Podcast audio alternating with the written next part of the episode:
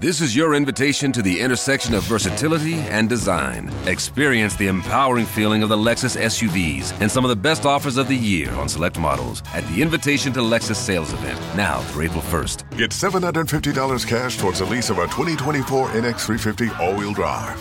Experience amazing at your Lexus dealer. Call 1 800 USA Lexus for important lease cash offer and pricing details. Restrictions apply. Not all customers will qualify. Offer available in the Lexus Eastern area and it's April 1st, 2024. 740 uncertainty over the coronavirus threat is going to keep the Congress on the sidelines for a few more weeks as leaders in both the House and Senate now have set May 4th as the goal to return to legislative session. Still, obviously, no guarantee that'll happen as the nation tries to resume regular activities.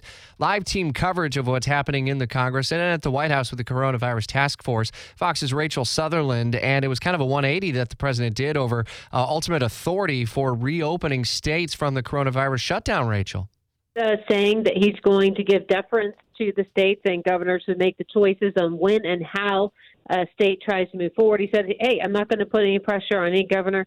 Uh, to reopen. Uh, he's not going to say to New York Governor Cuomo, you've got to open in uh, seven days. It's a big change in tone for the president, who had said on Monday the president states, uh, the United States calls all the shots. Uh, he did say, the president said that he'd be speaking with governors later this week to kind of talk through the plans. Might it be that by the time we get into the end of the week that we have a better idea of what this may look like or at least what expectations are?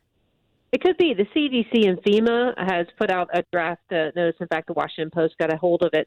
Um, it would announce suggestions by May 1st for reopening some parts of the country. This would be a rolling reopening based on local conditions. So um, that was obtained by the Post. Uh, the president uh, would welcome this this kind of report, and uh, we'll see uh, the specifics of it as it becomes available. Indeed, we'll stay tuned for those updates. Fox's Rachel Sutherland, part of our team of reporters uh, who are covering the story for us uh, from the nation's capital, led by Washington insider Jamie Dupree at 104.5 FM uh, and uh, at WOKV.com. It's 742,